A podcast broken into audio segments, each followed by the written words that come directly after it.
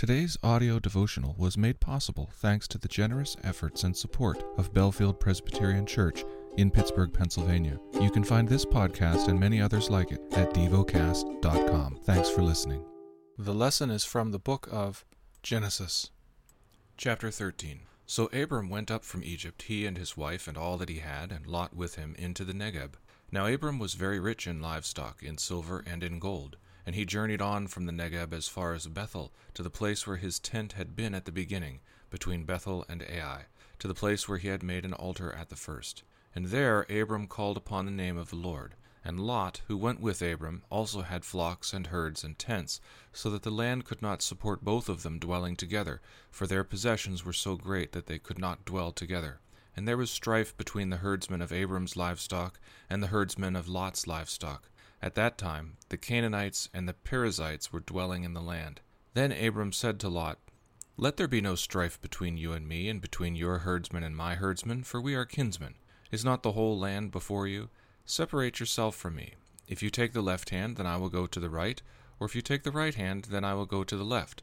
And Lot lifted up his eyes and saw that the Jordan valley was well watered everywhere, like the garden of the Lord, like the land of Egypt, in the direction of Zoar. This was before the Lord destroyed Sodom and Gomorrah. So Lot chose for himself all the Jordan valley, and Lot journeyed east. Thus they separated from each other. Abram settled in the land of Canaan, while Lot settled among the cities of the valley, and moved his tent as far as Sodom.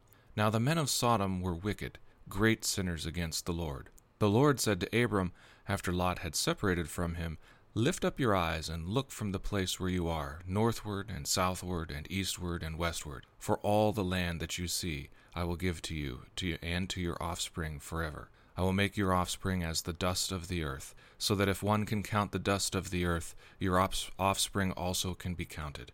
Arise, walk through the length and breadth of the land, for I will give it to you. So Abram moved his tent and came and settled by the oaks of Mamre, which are at Hebron, and there he built an altar to the Lord.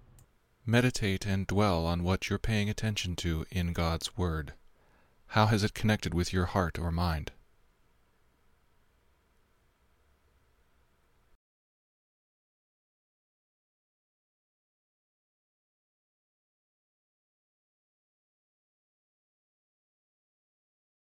Pray to God freely about what has moved you today.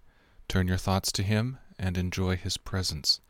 We offer the following as prayer topic suggestions For the fruit of the Spirit to blossom and grow, for married couples. Thank you for listening to DevoCast.